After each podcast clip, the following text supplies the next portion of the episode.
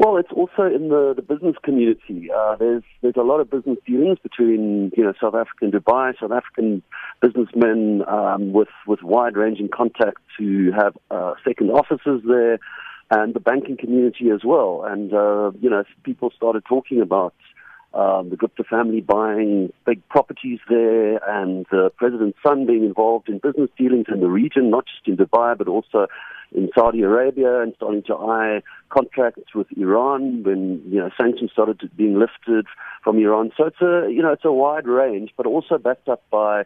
I suppose you could say disgruntled insiders in the ANC and even people who are close to the family. I find the wording of the presidency's statement very interesting.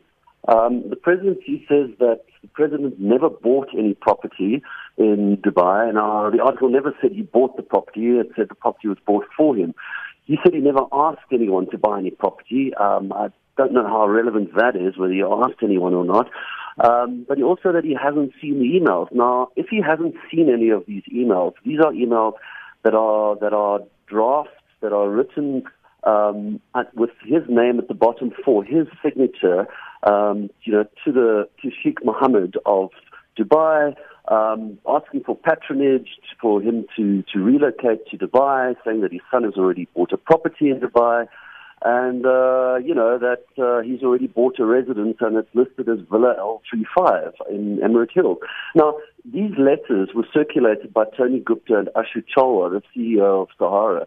If he says he, if it's true that he hasn't seen them, he's basically saying that these letters are are forgeries or are, are fraud. If, and if so, he should lay charges against the people who are circulating these letters, which are Tony Gupta and Ashu Chawla.